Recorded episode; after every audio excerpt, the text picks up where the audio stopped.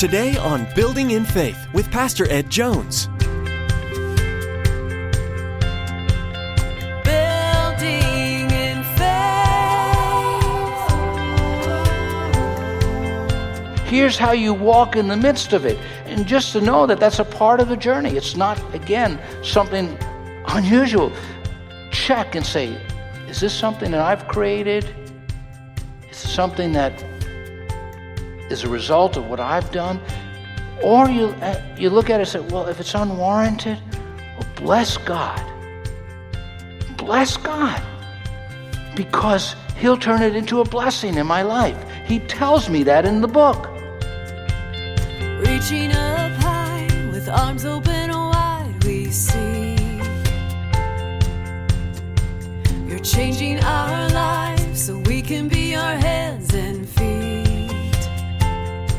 We serve a remarkable God who not only promises to be near us as we suffer unjustly for His sake, but also provides a blessing when we respond correctly. All our suffering will be used for His glory. Today, Pastor Ed reminds us to ask God for guidance and then follow His direction. We'll learn that a clear conscience comes when we surrender to the Holy Spirit and trust that His way is perfect. Our gentle and respectful response will show others who directs our life. And just like the early church, we can know that God sees all unfairness and promises not to let it go unpunished. Now, here's Pastor Ed with today's edition of Building in Faith. Building in faith. He becomes the pilot of our soul. He becomes the guidance in our lives. So we give Jesus that place of honor and respect, and we say, Now, Lord, I want to handle this injustice the way you want me to handle it. I want you to be honored. I want to behave in an honorable way and not return evil for evil. I want to do it the kingdom way. And so he says, don't fear people. Don't let a swirl of trouble fill your heart and soul and, and, and just captivate you. And he goes on to say, always being prepared to make a defense to anyone who asks you for the reason, notice this, for the hope that is in you.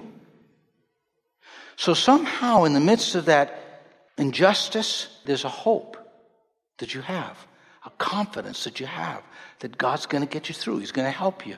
He's going to be with you because He's sovereign and, and He is your shepherd. And you believe that with all of your heart. You've given Him the place of honor in your lives. And as you begin to think and focus on the Lord, your life will be characterized by hope. Now, you might think that Peter would have put the word who asks you for a reason for the faith that is in you, but he doesn't use the word faith. He uses the word hope because what's emanating from your life is this confidence and this trust and this assurance and this peace. Because when you go through the trial, what does the word say? You will be blessed. So God sees you in the circumstance, sees the unfairness of the situation, and he blesses you. That's the promise of the book. That's what the word says. And then he says, when you give a reason, when you respond, you do it with gentleness and respect. In other words, how you talk to others, it's, it's with gentleness. At, at the job, someone wrongs you, you're getting treated wrong. At home or at work or wherever it may happen, you don't respond, I'm better than you. I'm following the book. You all are a mess. No, no, it, it, it's this gentleness that you recognize you have feet of clay and, and you're grateful that God's helping you and is with you. And so you respond with gentleness and respect, having a good conscience. That's what it means is you say, you know, I am trying to honor God in this situation. I am trying to follow the word. I am trying to follow the scriptures. I am trying to do what God wants me to do. And so if you have that assurance that you're trying to do the right thing in the right way, you have a clear conscience in that, in that matter. And that's what Peter is saying, having a good conscience, so that when you are slandered, those who revile your good behavior in Christ may be put to shame. So, what eventually will happen is God will vindicate. God will justify. Now, it doesn't always happen in this present life. Sometimes it's in the life to come. Sometimes it's when we stand before God. And so Peter is saying, no, know that you allow God to shape you in that fiery trial when you are treated wrongly, and God will use that to bless you, and God will form and He will mold you and shape your life. And those who slander, I mean, those are throwing the mud at you, those who saying things that to hurt you, they'll realize, hey, I made a mistake, and they'll be convicted. And that's what he's saying.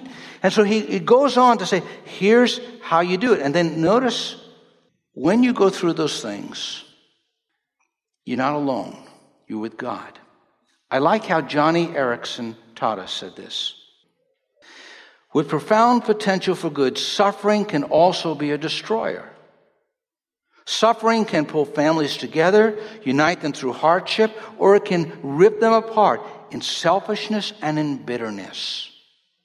Suffering can file at those rough edges off your character, or it can further harden you. It all depends on us how we respond. So, what Peter is saying, you'll face injustice, you'll face situations that you say, why? Handle it wisely and well, and God will bring a blessing out of it for you. I think of the great missionary Judson, who was in Burma for years, and they threw him in prison because of his witness. And when they threw him in prison, they beat him physically, abused him. He was beaten terribly. And after a long period of time, they let him out. And so he goes to the government officials and he makes a request. He says, Could I go into a neighboring province and preach and share? And this is what the government official says to him. The government official replies, My people are not fools enough to listen to anything a missionary might say, but I fear they might be impressed by your scars and turn to your religion. Think about that. When we allow the scars to be redemptive, we look like Jesus. It's your last day in this world. You're going to go home, be with the Lord. What are you thinking about? I don't know. Maybe you're in a car accident. Maybe you're at home. Maybe you plan. Maybe, but you're ready to stand before God. In heaven, you're going to meet the disciples, the apostles, the martyrs, and they're going to have their stories of suffering and of trial, of the crosses that they carried. What are your stories going to include? What's some of the scars that you have borne because you're following Christ? What's some of the things that you've done in the right way, in a wrong situation, so that Christ will be honored? What are the stories that you're going to tell the other disciples and the apostles? I mean, we're not persecuted nearly like believers through the centuries or around the world are. Peter is saying you need guidance when you go through it. Fear God. Give Jesus a place of honor in your life. Give a reason. Have a clear conscience. And let that hope be evident in you. And know, and know that God will use it for your good, His glory, and the advancement of His kingdom. Now, he goes on, he's talking about our struggles, at our trouble, about unjust suffering. But he goes on, and look at the following verses. He gives us encouragement in unjust suffering. There's encouragement. In verse 21 of chapter 2, Peter reminds us, To this you were called, because Christ suffered for you, leaving you an example that you should follow in the steps. Christ suffered for us. We have a cross to bear as well. We are to be willing to suffer for his name's sake. How does it help us? How do we find encouragement in these verses? Well, first of all, the first verse, verse 18, is real clear. It's the gospel in a nutshell. You see, the experience of Christ's suffering for righteousness. For Christ also suffered once for sins, the righteous for the unrighteous. Now, put your name in there. Christ suffered. It says, once for sins, the righteous for the unrighteous. Put your name in there. Unrighteous. All of us. He suffered for us. For Christ also suffered for sins, the righteous for the unrighteous, that what? He might bring us to God. His suffering brought us to God. That's a great encouragement when it says that. What he's saying is, when you are suffering, think about the cross. I know that our cross doesn't have Christ on it because we celebrate especially the resurrection. But I don't think anything is wrong with us remembering Christ on the cross. There is something about remembering the suffering, the pain of our Savior that helps us when we're going through our painful moments in life. That's what Peter is saying. Think about the suffering of Jesus. All that he went through, all that he experienced, the ridicule, the mocking, the taking of sin upon himself, all the pain that he went through. So when you're going through a painful and a difficult time, remember, you're really identifying with Jesus because as he was called to suffer, you're called to take up the cross and follow him. And you are called not to a life of ease, but your life includes suffering. Now, don't look for it, it'll find you. Martin Luther, the great reformer, said, When I consider my crosses, tribulations, and temptations, I shame myself almost to death, thinking, What are they in comparison to the suffering of my blessed Savior, Jesus Christ? Now we come to one of the most difficult passages in all of Peter's writings, perhaps in all of the New Testament. And I'm going to read it carefully, and I just want you to know that it's very difficult to understand what this passage is saying. I really don't fully understand it.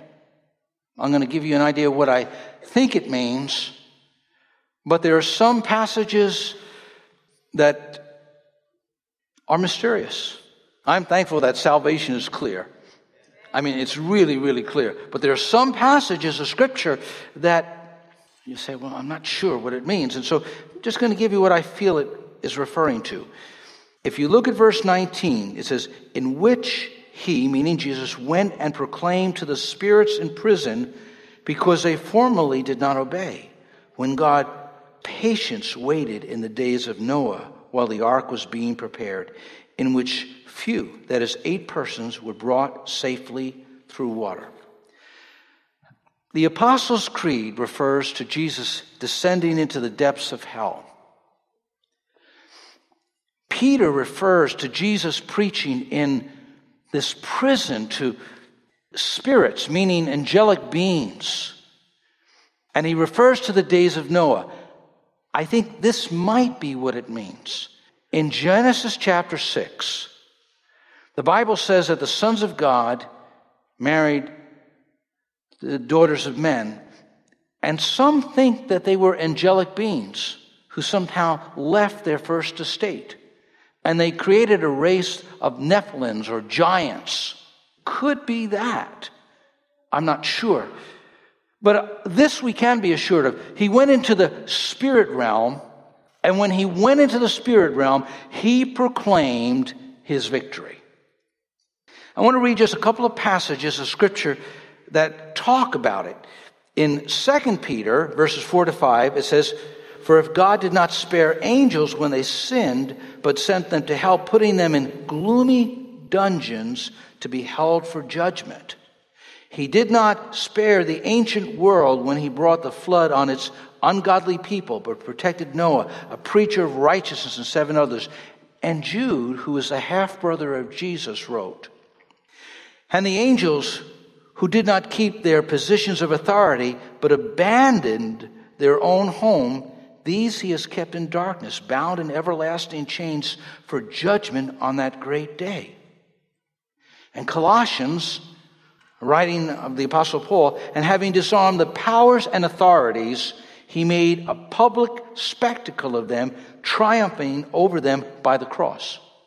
So between Jesus' death and his resurrection, he descended into this spirit realm and he proclaimed triumph over all the powers of darkness.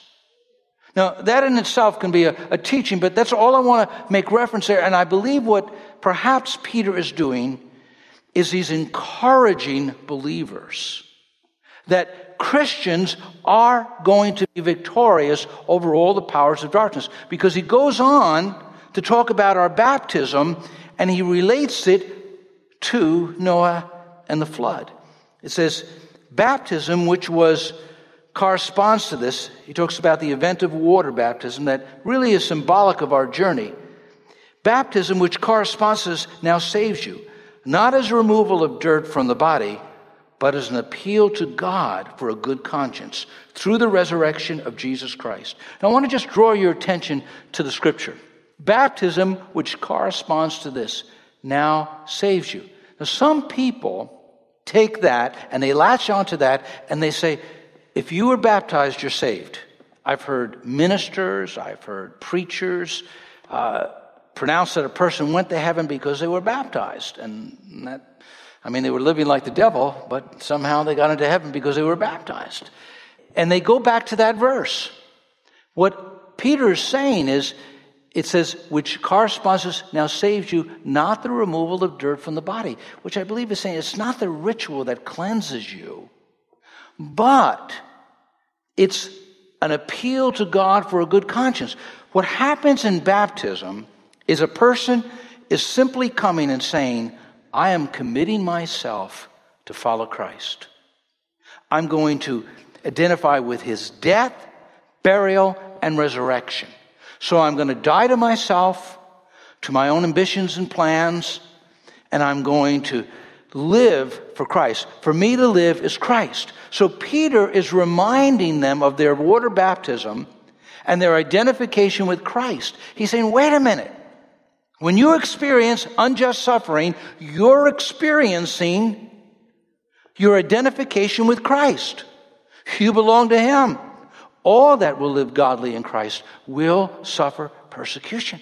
You go and you're in a company and they're talking about things and, and you just can't talk like they do and you just can't do what they do. You can't participate. And, and suddenly you're labeled the oddball. Uh, suddenly uh, they don't want to be around you. And so the forms of persecution that we face are not nearly like the forms of persecution that the persecuted church faces, but yet we will experience injustice. And notice it talks about our conscience and it talks about good behavior. But what he's getting at is this Noah for 120 years preached, and only eight people were saved. But he made it into the book and into God's Hall of Fame. The great masses of people aren't going to heaven. Broad is the road and wide that leads to destruction. Narrow is the way that leads to heaven. So the great majority of people are not going there. And I know people say, oh, you Christians are narrow minded, you're bigoted, you're, you know, you're just uh, too much. Well, think about Jonah. Think about Noah. He proclaimed righteousness and preached, and for 120 years. And what he's saying is this as a believer, you're going to face difficult times. Philippians 1:29 says this, "For you have been given not only the privilege of trusting in Christ, oh I love that privilege, but what else? None of us care for that part. I have to admit, it's not not praying, Lord, I want suffering. you know, not sitting down and praying Sunday morning, Lord, send suffering on the church.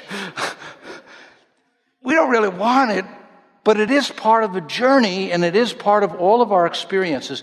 And if we realize, okay, Jesus, this is where you walk. I'm going to walk there. And so, this baptism, when you go through suffering, you're reminded no, the reason I'm going through this is because I identify with Christ. I'm one of his followers. And for me to live as Christ and what he went through, I'll go through too. In verse 22, he brings it to a high point. He culminates. He says, Here's the encouragement. Who is, speaking of Jesus, who has gone into heaven, is at the right hand of God with angels, authorities, and powers having been subject to him. He was showing us that the culmination of Christ's suffering ends in triumph. That's the end of the story. It ends in victory. So, whatever suffering you may be going through, no matter how hard, how difficult, if you handle it in the right way, you may say, Listen, I didn't deserve this, shouldn't have happened. Know that God will bring good out of it. Jesus said to his disciples as he was getting to, ready to leave in the ascension, He said in Matthew 28, Then Jesus came to them and said, All authority in heaven and earth has been given to me. Now, I want you to do something with me. I want you to turn to the back of your study notes we're going to read the Apostles' Creed together as a reminder of what our faith is all about, what we really believe. And I would like you to read it together with me in unison. I believe in God the Father Almighty, maker of heaven and earth, and in Jesus Christ, his only begotten Son, our Lord, who was conceived by the Holy Ghost, born of the Virgin Mary, suffered under Pontius Pilate was crucified, dead, and buried. He descended into hell. The third day he rose again from the dead. He ascended into heaven, sits at the right hand of God the Father Almighty. From thence he shall come to judge the quick and the dead. That means the living. I believe in the Holy Ghost. I believe in the Holy Christian Church, the communion of saints, the forgiveness of sins, the resurrection of the body and life everlasting. Amen. The Bible tells us we are surrounded by a great cloud of witnesses. We're running the race, we're fighting the fight. And what we experience is not an anomaly. There are times that you feel like an injustice or an injustice, suffering, things happen. And, and God says, okay, here's how you navigate through that. Here's how you walk in the midst of it. And just to know that that's a part of the journey. It's not, again, something unusual. Check and say, is this something that I've created? Is this something that is a result of what I've done? Or you, uh, you look at it and say, well, if it's unwarranted, well, bless God. Bless God. Because He'll turn it into a blessing in my life. He tells me that in the book. And then you just go to Him for guidance. And He'll show you how to navigate through that hard time. Unjust suffering, Peter raises his hand. He's been there. John raises his hand. He's been there. Paul raises his hand. He's been there. Uh, the Old Testament, New Testament saints, they've all been there. If you belong to God, it happens. But we find encouragement when you're going through something and you feel like this hurts. Think about Jesus on the cross.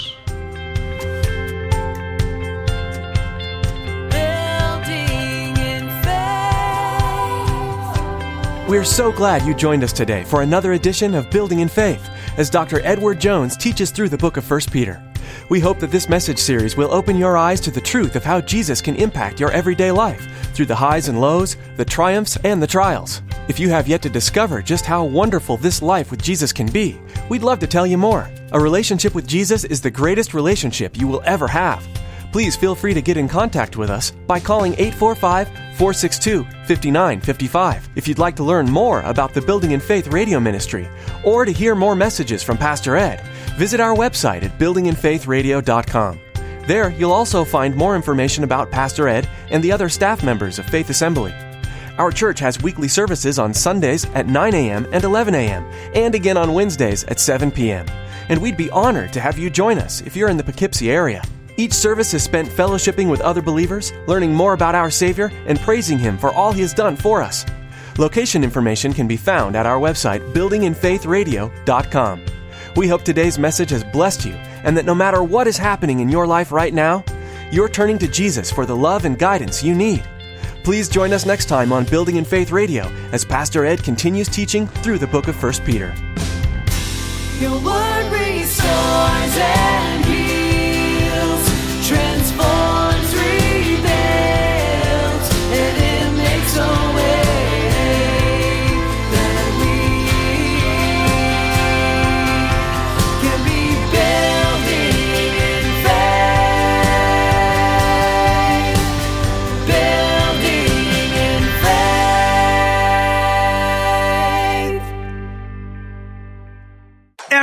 Everybody wins when a leader gets better. Absolutely everyone. The stakes of leadership are sky high. Everyone has influence. Come to the Global Leadership Summit on August 10th and 11th and learn skills to help you lead transformation in your community. The summit features leaders like Bill Hybels, Sheryl Sandberg, Andy Stanley, and more. Experience the summit at Faith Assembly Casperkill Campus, Poughkeepsie, August 10 and 11. Register at willowcreek.com slash summit and use the priority code radio willowcreek.com slash summit.